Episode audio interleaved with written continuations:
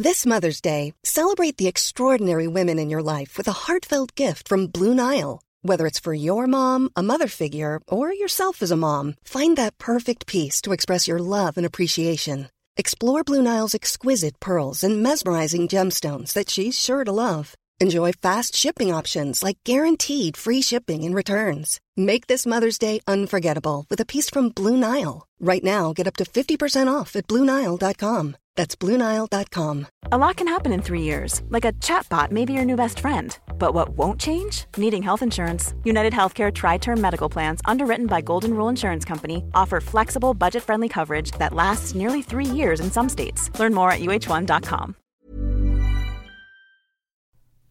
Hi, everyone. This is my last episode before I go on a break for the summer. So I wanted to update you on just a couple of things. After this episode, I'll be back with my next case on September the 15th, and I have some exciting things coming up later.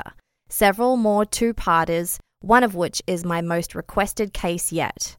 I also just got back from the True Crime Podcast Festival in Chicago, and I had such an amazing time doing a live show and then participating in like a large scale meet and greet with 80 other podcasters. There's pictures on my Instagram account in the story highlights, and I'll also be uploading photos to my website in the next few days. Chicago was so amazing, and a big highlight for me was meeting some of my favorite podcasters, in particular, Crime Writers On, who also did a live show there. If you are not listening to Crime Writers On, you're in for a treat. It's basically a panel of four, you guessed it, crime journalists, led by Rebecca Lavoie, along with Kevin, Toby, and Lara. They discuss and review true crime podcasts as well as new TV shows and documentaries in the space. I love their smart, insightful, and witty takes, and I've also picked up many great new true crime podcasts thanks to their recommendations and got the heads up about which ones to skip. So, if this sounds like something you might like as much as I do, take a second, pause this episode, and subscribe to Crime Writers On, or you can find them at crimewriterson.com. In case you haven't heard, our live show in Toronto is on August the 18th. It's a Sunday afternoon at the historic Royal Cinema downtown. There'll be me, Jordan from the Nighttime podcast, Aaron from the Generation Why, Nina from Already Gone, and Robin from The Trail Went Cold. And now we're excited to announce we'll be joined by Lee Mellor, criminologist and author. This guy really knows his stuff. You'll also know him from the Murder Was the Case podcast, which I've recommended here before. He'll be joining us for a chat along with true crime author Nate Hendley. And that brings us to the next thing. We will be presenting the case of the Donnellys, the well known historic Canadian story of a gritty and brutal pioneer feud. Join us to find out what really happened. The presentation has been written by Nate Hendley based on his book Black Donnellys. There'll also be a meet and greet and Q&A. Come and join us. It's August the 18th at the Royal Cinema.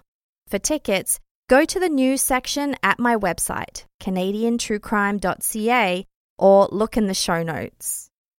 And while I'm here, I just wanted to say a huge thank you to the Royal Cinema, who are partnering with us for this event and have been so nice and helpful. If you're in the Toronto area and love indie or art house cinema, you have to check out the Royal. It's a historic art moderne cinema in the heart of Toronto's Little Italy, with the best of both worlds extensive renovations and upgrades to state of the art audio visual equipment, but still boasting gorgeous architecture. The Royal Cinema is also known for excellent programming. Their monthly signature series brings films and shows to suit all tastes. If you like classic and contemporary horror, check out the Cinemacabre movie nights. If you like something a little more bizarre, don't miss Retropath. There's also the Neon Dream Cinema Club, the best in delightfully surreal neo noir cinema from the 70s, 80s, and beyond. That's just a few. With at least eight series celebrating cinema, you'll be sure to find something that you like. To check it out and find out what's coming up, just go to theroyal.to or Google The Royal Cinema for social media. And now, on with the episode. This podcast contains coarse language, adult themes, and content of a violent and disturbing nature. Listener discretion is advised. It was May the 31st, 2003, in North Vancouver, British Columbia.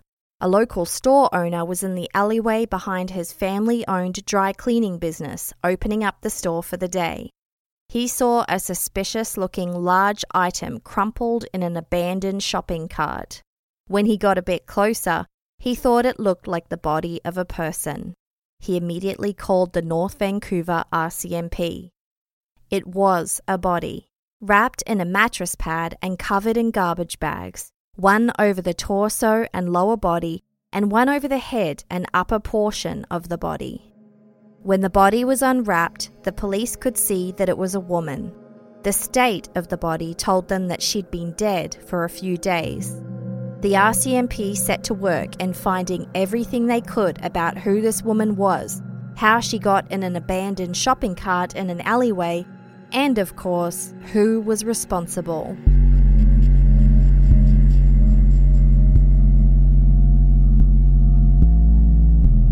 This is Kristi, and you're listening to Canadian True Crime, Episode 50.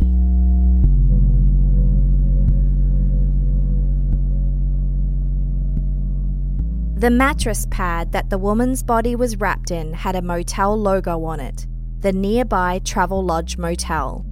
The RCMP went to the hotel to make inquiries, and it didn't take too long before they zeroed in on a guest in room 214. The occupant also had been seen in the company of a sex worker. An RCMP constable went to room 214, found the occupant there, and observed that one of the beds was missing a mattress pad. The occupant's name was Jatin Patel. He was 29 years old. Jatin was taken to RCMP detachment for questioning, where he confirmed that he'd used the services of a sex worker called Kara who he said had blonde hair. After more questioning, he told them he also had recent dealings with a second sex worker.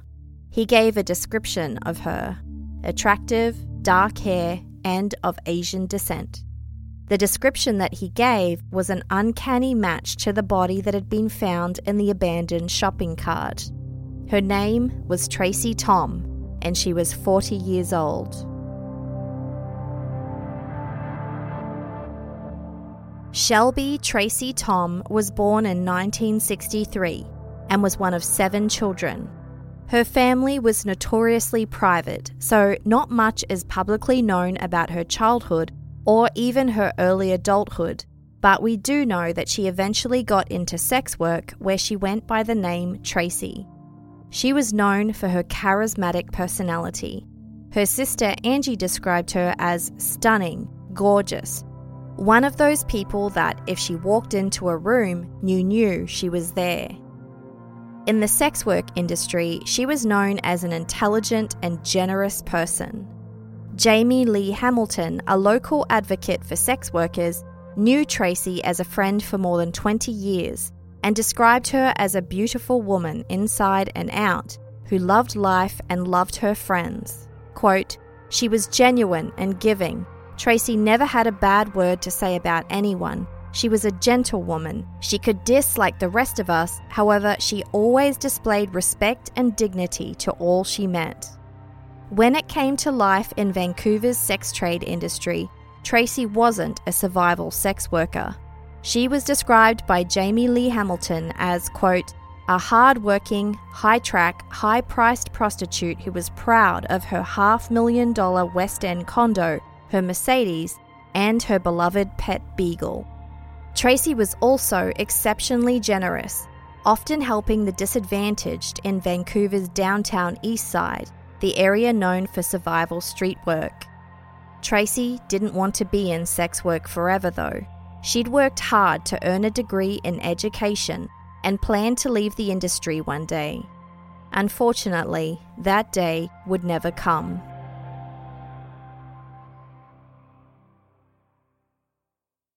It took the RCMP several days to inform the local Vancouver sex worker community about Tracy's murder. This was in 2003, just a year after the arrest of downtown Eastside serial killer Robert Pickton. The community was already reeling in shock after he'd been able to continue preying on the local sex worker community for so many years, thanks to continued mistakes and negligence in the investigation. When the RCMP finally announced that yet another sex worker had been found dead, the community was incensed and scared. Advocate Jamie Lee Hamilton spoke out to the media, asking why it took the RCMP several days to announce that Tracy had been murdered. She felt that they could have warned people, and not doing so showed a lack of caring on the behalf of the police. Quote, No one in a society is a throwaway. We have very real lives. We have the same needs. The community held a candlelight memorial for Tracy Tom on June the 12th, 2003, almost two weeks after her body had been found. Back in the police station, the RCMP entered the interview with Jatin Patel by arresting him for the second degree murder of Tracy Tom. He was read his rights and then spoke with a legal aid lawyer. After being booked at the station, the police had to gather enough evidence to place charges, and Jatin wasn't really talking yet. So they placed an undercover cell plant into his cell to see if he would talk when caught off guard. Jatin and the undercover officer engaged in minimal conversation. Jatin told the officer that he'd only been in the city for four days. He said he didn't think he'd be getting out of jail anytime soon. He added that he'd be fine if he was only in jail for two to three years, because he believed that jail in Canada was easy.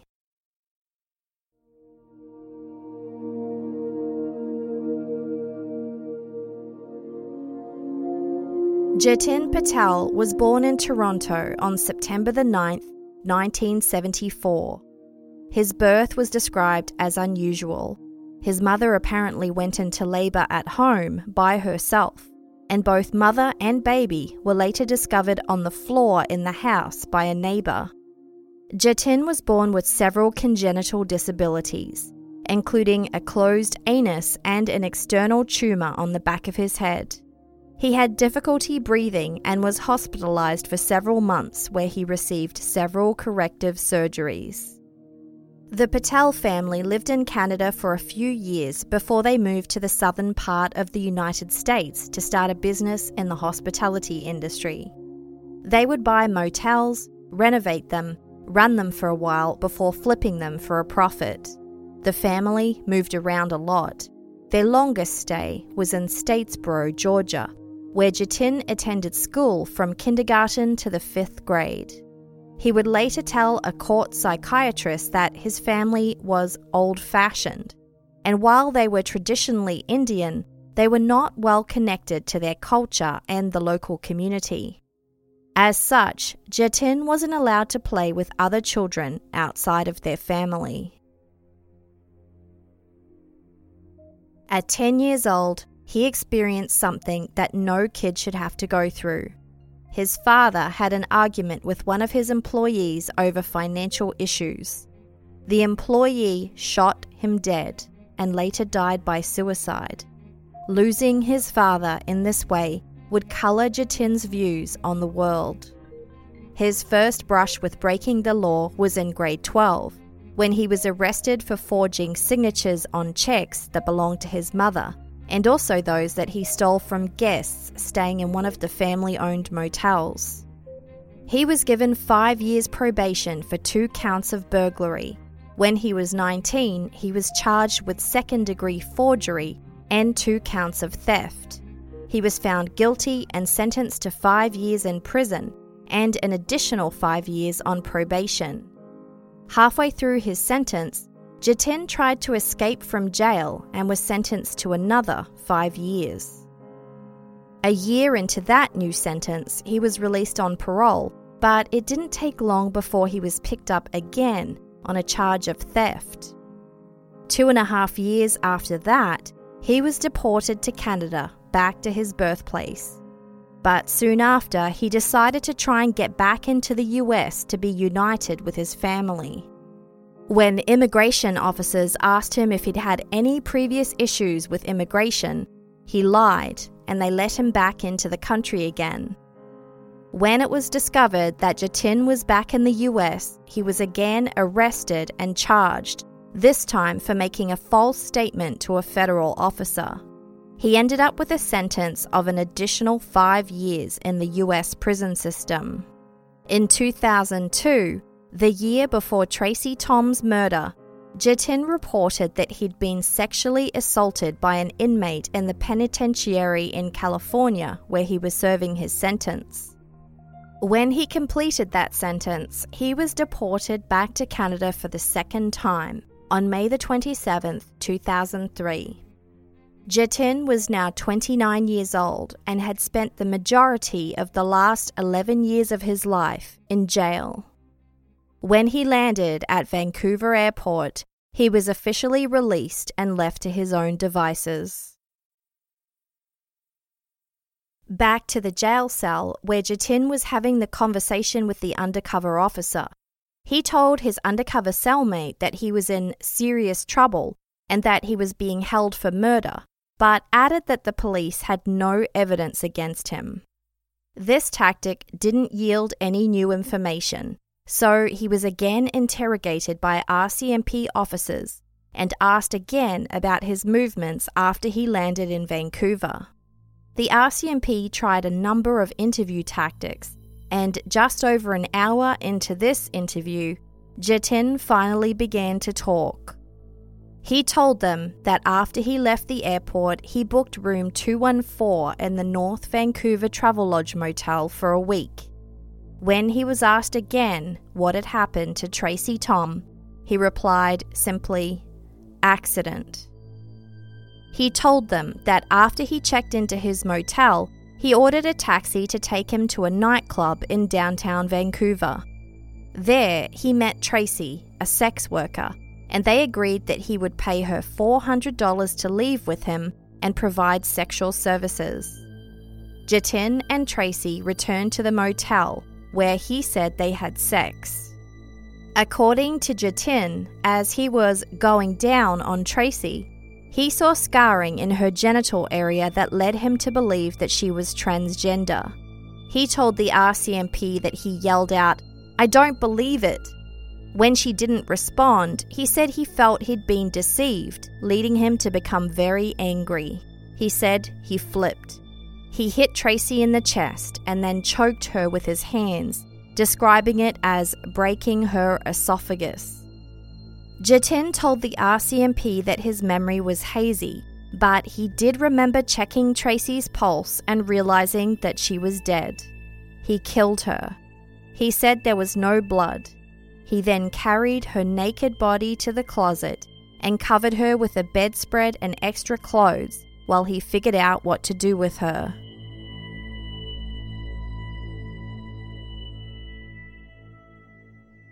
In the early hours of the following morning of May the 28th, 2003, Jatin left his hotel room and went to the motel lobby. There, he met another sex worker, Kara, and gave her $100 to buy drugs for them both.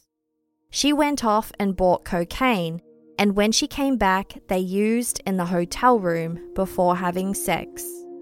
Afterwards, Kara inadvertently discovered Tracy's body in the closet. She was obviously taken aback and bravely asked Jatin for an explanation. He replied, quote, She was a man. It was an accident. I didn't mean to do it. I got angry because she misled me. He went on to tell Kara about how he broke Tracy's esophagus. Kara responded that she didn't think the body she saw, Tracy's body, looked like that of a man. Jatin pushed back, insisting that he was familiar with the operation, the scars that might be left by gender affirming surgery, and was absolutely sure that Tracy was, quote, a man. Jatin told Kara that he was nervous about what to do with Tracy's body, adding that he'd been thinking of throwing it into the ocean cutting it into pieces, or even burning it to dispose of it entirely. Kara discouraged Jatin from these activities, saying that it would make it worse for Tracy's family if he desecrated her body. So, later that day, Kara and Jatin went to a nearby grocery store where he purchased rubber gloves and large garbage bags. She got a shopping cart for him. Later that night, Kara signaled her intent to leave the motel, and Jatin gave her some of Tracy's personal items her cell phone, shoes, dress, bra, underwear, and her purse, which contained her ID. It's unclear what he wanted her to do with them, or why she decided to help him after she found Tracy's body, given that she had nothing to do with what happened. Jatin couldn't decide what to do with Tracy, so he kept her body in the motel closet for two more days. Eventually, he wrapped her body in two of the garbage bags, one over her head and upper body, and one over her legs and lower body. He removed the mattress pad from one of the two beds in his motel room, put Tracy's body on it, and then tied and knotted the four corners together. At 3 in the morning, he dumped her body in the shopping cart and then pushed it to a dark alleyway and parking area behind the dry cleaner, which was about two kilometres north of the motel. He said he took the remainder of Tracy's personal belongings to downtown Vancouver, where he disposed of them in a dumpster. Just hours later, Tracy's body was found by the owner of the dry cleaning store. Because Jatin kept the body for several days before disposing of it, it was about five days after Tracy had died before Dr. Laurel Gray was able to perform an autopsy. Due to the level of decomposition by this time, a definitive anatomic or toxicological cause of death was difficult to determine. Because there were no signs of pre existing disease, violence, natural causes, or poisoning, the most likely cause of death was deemed to be airway obstruction, which could include strangling. Dr. Gray would later testify that, in her experience, she'd never seen a broken or torn esophagus except in a severe motor vehicle accident. A lunge to the neck producing rapid death would likely be the result of fracturing the voice box, which would collapse and one's breathing would be rapidly impaired. In her examination, she saw no such injury to Tracy's voice box. And similar findings related to Jatin's story about how he discovered that Tracy was trans. He said that as he was going down on her, he noticed scarring in her genital area that led him to believe that she was trans, although it's unclear whether he had any kind of experience that would lead him to believe that.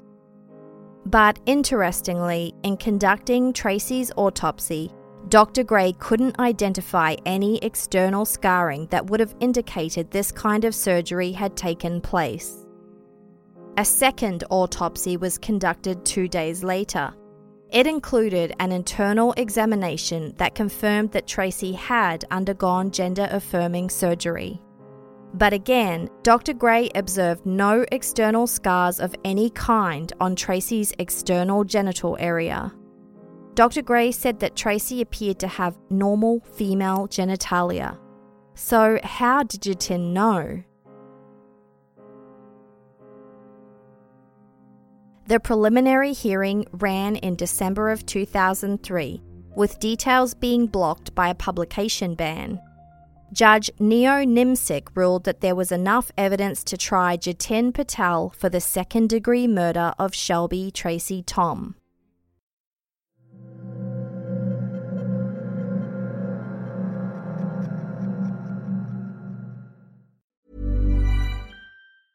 Life is full of awesome what ifs, and some not so much, like unexpected medical costs. That's why United Healthcare provides Health Protector Guard fixed indemnity insurance plans to supplement your primary plan and help manage out of pocket costs. Learn more at uh1.com. Quality sleep is essential. That's why the Sleep Number Smart Bed is designed for your ever evolving sleep needs. Need a bed that's firmer or softer on either side? Helps you sleep at a comfortable temperature? Sleep Number Smart Beds let you individualize your comfort so you sleep better together. JD Power ranks Sleep Number number 1 in customer satisfaction with mattresses purchased in-store. And now, save 50% on the Sleep Number limited edition Smart Bed for a limited time. For JD Power 2023 award information, visit jdpower.com/awards. Only at a Sleep Number store or sleepnumber.com. Every day in America, 60 million packages are delivered, but we don't always know what's inside. He bent down to pick the package up. That's when the device detonated. Danger is everywhere, and no one is safe in Austin, Texas, as law enforcement hunts a serial bomber for 19 days.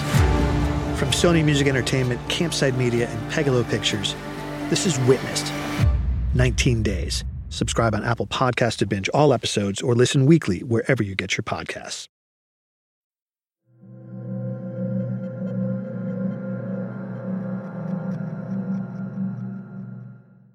In the year that followed, Jatin Patel's defense asked for a plea bargain.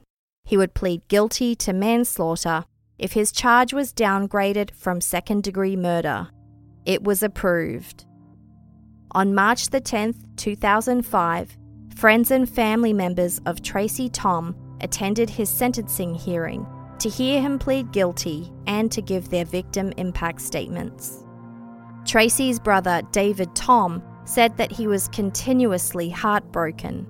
Quote, My sister, my friend, has been taken away from me forever. I look for answers where at times there aren't any. We as a family loved her no matter what her choices were in life. Tracy's sister Angie had tears running down her cheeks as she remembered her sister. She said that she could almost forgive Jatin Patel if he'd just killed Tracy. Quote, I can't forgive him for what he did after. He left her like garbage. Two forensic psychiatrists testified. One of them was Dr. Shabehram Lohrasbe, who interviewed Jatin Patel in prison. He testified that when Jatin recalled discovering that Tracy was trans, he felt a feeling of immense anger towards the source of the deception. But Crown Prosecutor Craig Dykes questioned that sentiment. He noted that the pathologist's autopsy report had stated Tracy appeared outwardly no different from a woman who was born with female genitalia and that she had no visible scars on her body. Quote, it's unclear how he could have learned of the gender change surgery. Another psychologist, Dr. Roy O'Shaughnessy, agreed testifying that he also thought it would have been useful to know how Jatin came to be familiar with gender affirmation surgery. Quote, it was clearly something that was not foreign to him. Jatin never offered an answer to this question.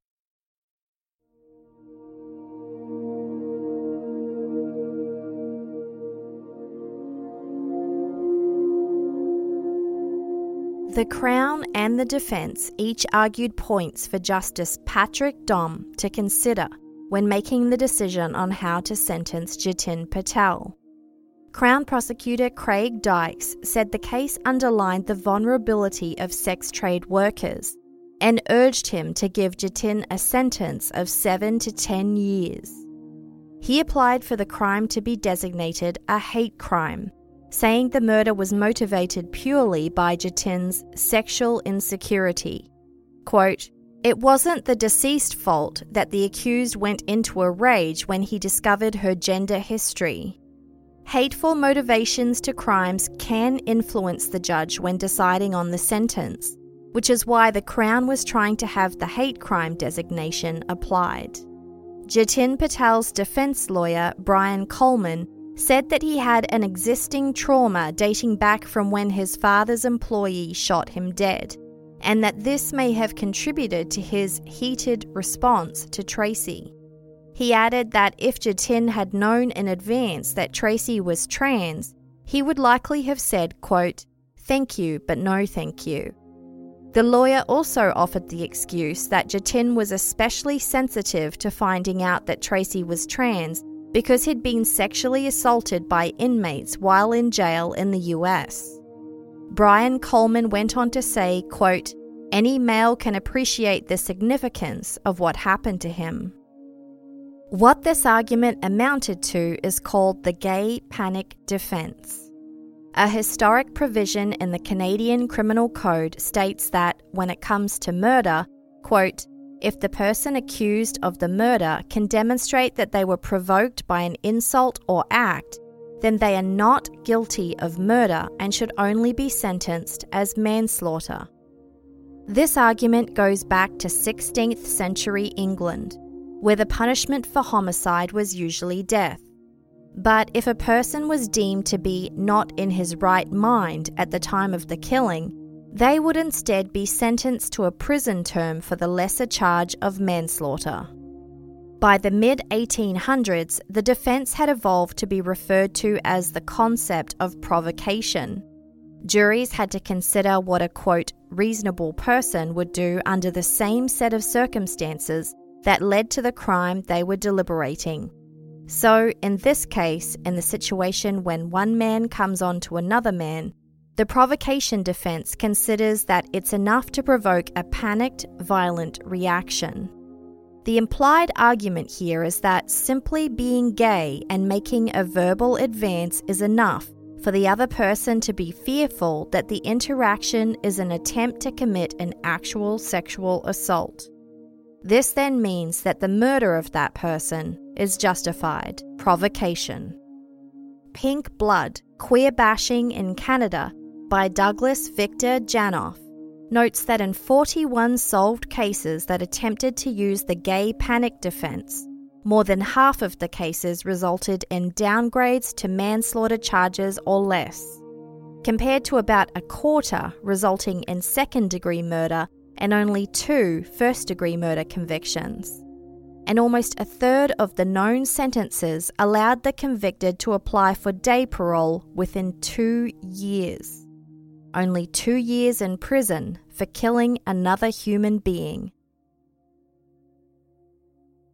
In deciding whether to take into consideration the gay panic defense when sentencing, Justice Patrick Dohm went through his judgment.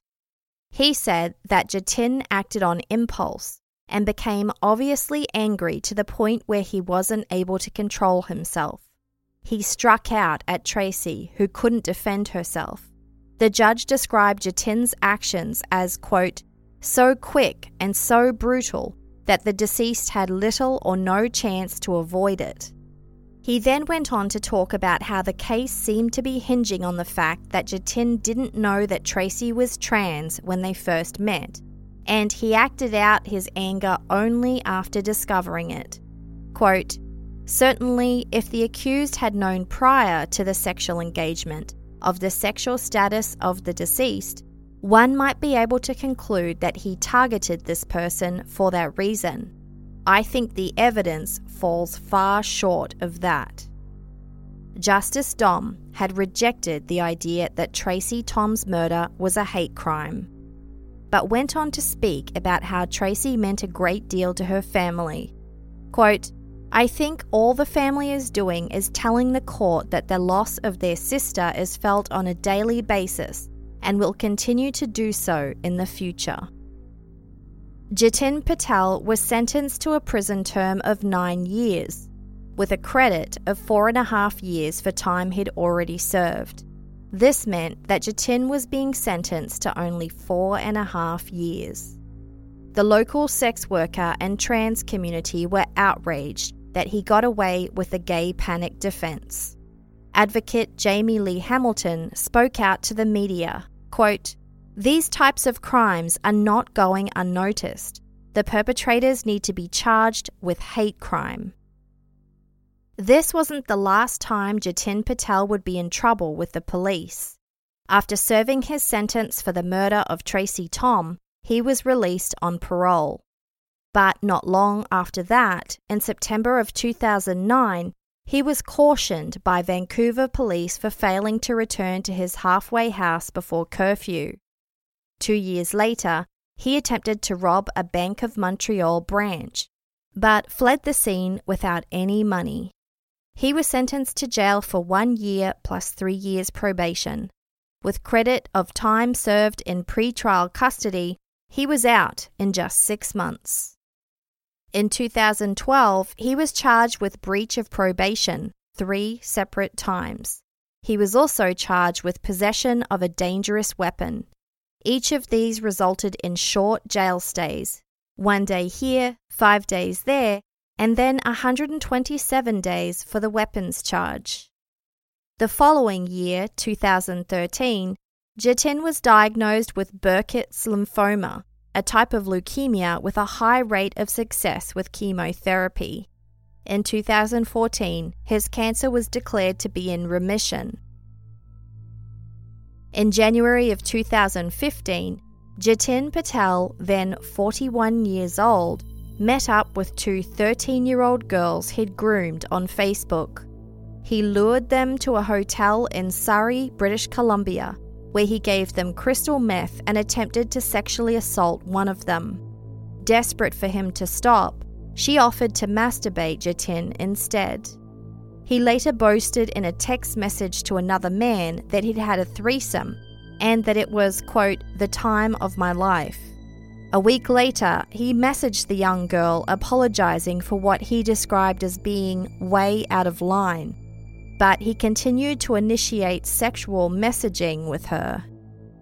In February of 2015, Jatin assaulted another 13 year old girl in a grocery store.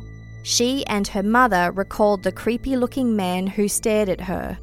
And then, as he walked past, the girl recalled, He just touched my butt.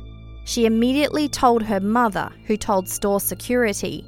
The police were called, Jatin was arrested and remanded in custody for a few weeks and was then released on bail on the condition that he moved to a recovery house to treat his drug dependency issues. The conditions were that he was to abstain from drugs and alcohol and that he was not to leave the recovery house without written permission of his probation supervisor, and it had to be in the physical presence of an authorized representative. Despite this court order, he messaged the original two girls on Facebook asking if they wanted to meet up again. He asked them to send naked pictures. He ended up sneaking them into the recovery house, instructing them to wear hoodies and if anyone asked, to tell them that they were 19 years old. By chance, the police came while the girls were there. They escaped out the window and hid in the bushes. Once the police left, they went back into the room. A similar situation happened to last time. They smoked crystal meth, and Jatin tried to sexually assault them. The next day, they snuck out of the recovery centre. One of the girls came across an RCMP officer who saw that she was crying and wanted to check up on her. He knew of her as a known runaway with issues at home. She would end up giving a formal statement which led to Jatin Patel being arrested again. He ended up being charged and sentenced and was required to be identified as a registered sex offender for 10 years. He attempted to appeal several times and was denied. In 2018, he was designated a dangerous offender and sentenced to an indeterminate prison term. The judge told him that he would be eligible for periodic reviews of his parole but it would be dependent on him making use of available resources, conquering his addictions, and his efforts to turn his life around.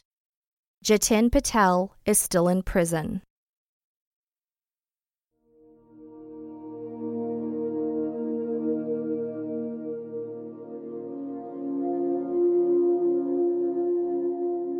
In 2014, Toronto journalist Justin Ling wrote an article called Why Do Canadian Courts Still Allow the Gay Panic Defence?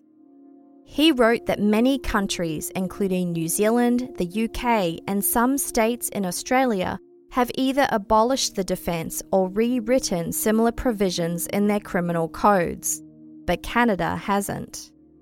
In 1977, a working group in Canada was formed with the intent to fix the provocation defence, which had now been in effect since 1892. they examined cases that used the evidence and recommended that there are only two options moving forward either reform the defence or abolish it entirely. Reforming it presented the opportunity to remove the elements that were problematic, like in cases where there's no violence and it's just an unrequited romantic advance. Other organisations responded to the recommendations, with many saying that the provocation defence did serve a purpose.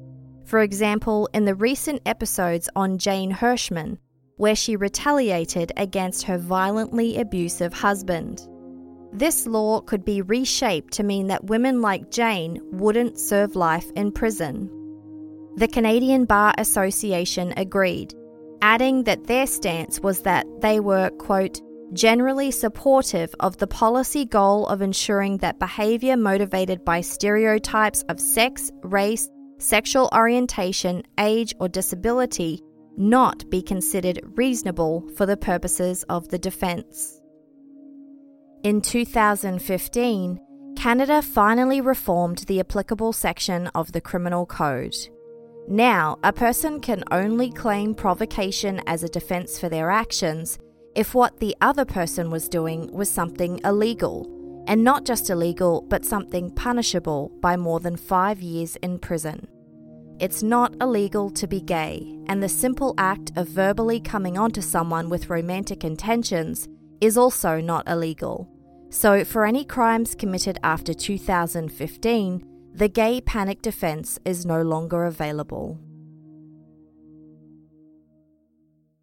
People who are transgender or gender non conforming cross all boundaries and come from all walks of life. They are our children, our siblings, our parents, friends, our co workers, and our romantic partners. But they're also one of the most disadvantaged and vulnerable groups in society. They routinely experience discrimination, harassment, and violence, with people who are in the process of transitioning or coming out being particularly vulnerable. In 2010, a detailed survey of trans people in Ontario was conducted by the Trans Pulse Project, a community based research project that investigated the impact of social exclusion and discrimination on the health of trans people. The 433 trans people who responded reported that they experienced barriers and discrimination in many facets of life most notably when seeking employment and medical care. And while the majority of them had achieved post secondary qualifications at university or college, their income levels did not reflect that. Many were living below the poverty line. Two thirds of respondents reported that they avoided public spaces that everyone takes for granted, like malls, schools, and restaurants, with washrooms being the most commonly avoided space. 77% reported that they'd had suicidal thoughts, and 43% had already attempted it. The Trans Pulse project in Ontario has now expanded to be a national community based study, TransPulse Canada, which has started collection of national survey data beginning this month. They'll be doing this through a voluntary survey of trans and non binary people, with specific data collection for nine priority groups, including Indigenous gender diverse people, those living with disabilities, immigrants, and refugees, as well as those who are racialized, non binary, youth, older, or living in rural or remote areas, and of course, sex workers.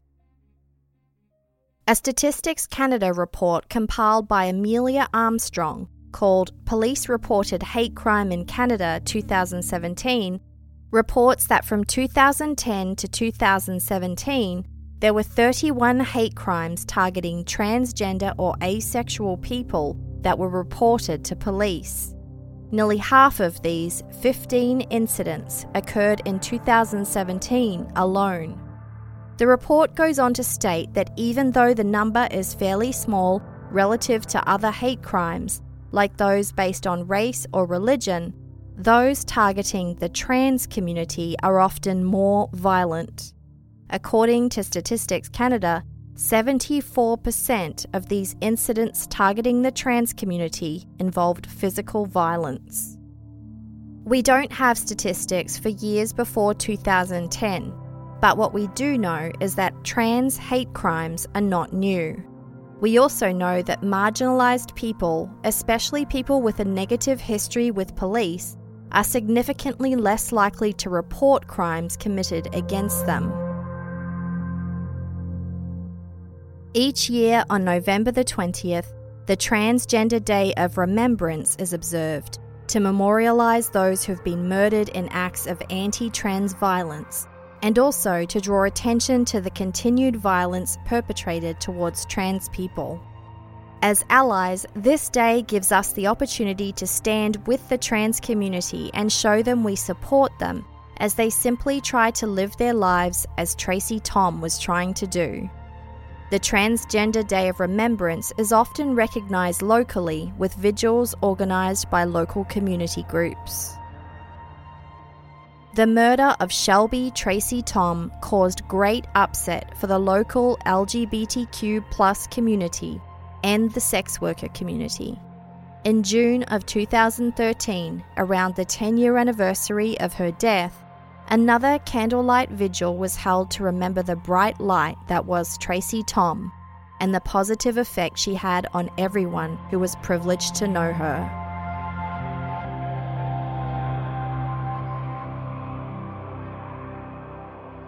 Thanks for listening, and a huge thank you to Eliot Waddingham for suggesting this case to me, for researching it, and for all their kind help and education along the way. Eliot is a non binary transgender activist and freelance educator from Ottawa and facilitates workshops for organisations who want to invest in diversity and create safe spaces for volunteers, employees, and visitors. I'm so honoured to have gotten to know them through this podcast. To learn more about Eliot, you can check out their website, genderbandit.com.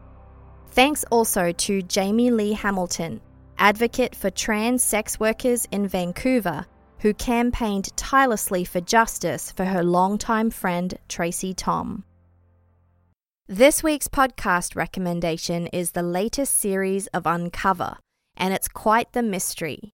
In 1998, 77 year old Joan Lawrence vanished without a trace. All police could find were her 30 cats shot dead. The case remains unsolved, but new witnesses, unsealed documents, and fresh promises from law enforcement are now shedding light on one of cottage country's darkest crimes.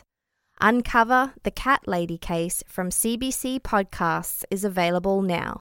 Listen at cbc.ca slash uncover or wherever you get your podcasts. To find me on social media, I'm on Twitter, Instagram, and I also have a Facebook page and a discussion group. Just ask to join, and one of my lovely moderators will let you in. Thanks to Karen, Karen, and Kim. To find me, just search for Canadian True Crime.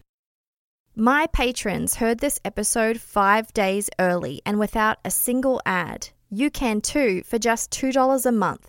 It's easy to sign up at patreon.com. Just search for Canadian True Crime. You can find all the ways to support me at canadiantruecrime.ca slash support. You'll also find a form on my website to submit a case that you'd like to see covered. This episode, I'm saying thanks to these patrons. Kari B, Magna A, Charles T, Amber L, Amy E, Amanda L, Chantal F, Caitlin F, KCP, Kelly G, Renee W, Eden E, Linda M, Marguerite C, Lyman G, David D, Lindsay G, Megan M, Sean G, Maxine L, Kevin M, Amanda F, Brent M, and Shu X. This episode of Canadian True Crime was researched by Eliot Waddingham and written by me. Audio editing was by We Talk of Dreams, who also wrote the Canadian True Crime theme song. The host of the Beyond Bizarre True Crime podcast voiced the disclaimer. I'll be back on September the 15th with another Canadian True Crime story. See you then.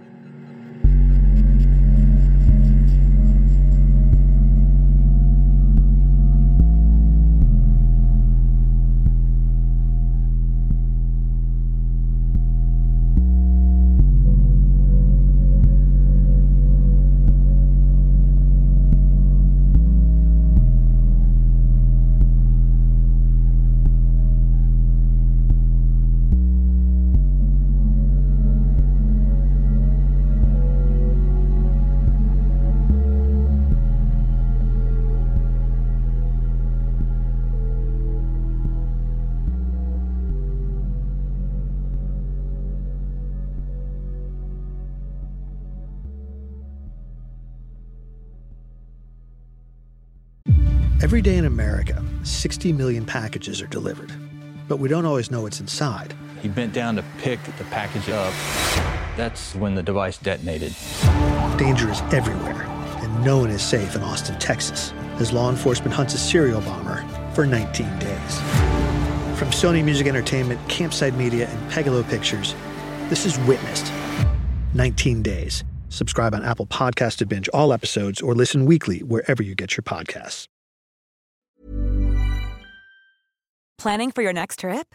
Elevate your travel style with Quince. Quince has all the jet setting essentials you'll want for your next getaway, like European linen, premium luggage options, buttery soft Italian leather bags, and so much more.